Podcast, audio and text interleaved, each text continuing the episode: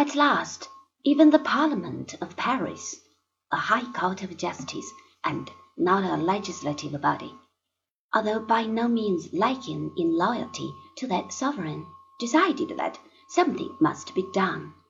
Calonne wanted to borrow another eighty million francs.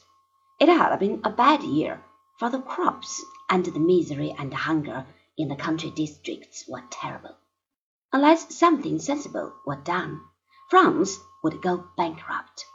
The king, as always, was unaware of the seriousness of the situation. Would it not be a good idea to consult the representatives of the people? Since 1614, no Estates General had been called together. In view of the threatening panic, there was a demand that the Estates be convened. Louis XVI, however, who never could take a decision, refused to go as far as that.